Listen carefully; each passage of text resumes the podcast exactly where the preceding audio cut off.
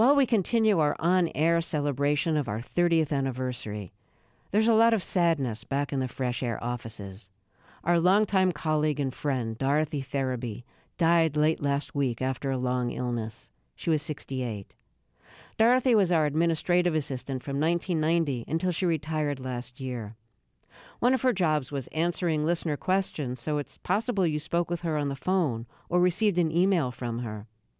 We loved Dorothy because she had a big heart, a sly sense of humor, and she was a pretty good mimic. You could always tell where she stood on an issue with just one glance at her face. But she had no patience for phonies. She had the back of everyone she cared about, and that was a lot of people her colleagues like us, her children, grandchildren, and cousins, her friends, and members of her religious community, in which she was a leader. She always seemed to be helping someone by offering guidance, practical assistance, or comfort. She loved that we received so many new books at Fresh Air because she collected books by and about African Americans.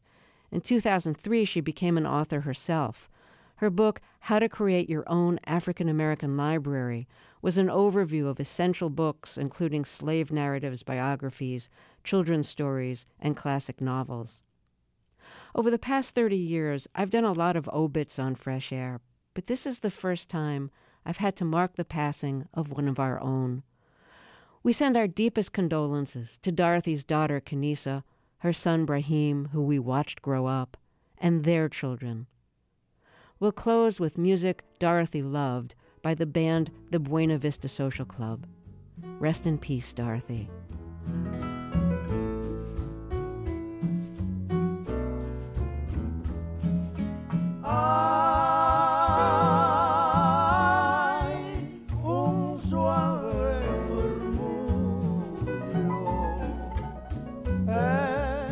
en silencio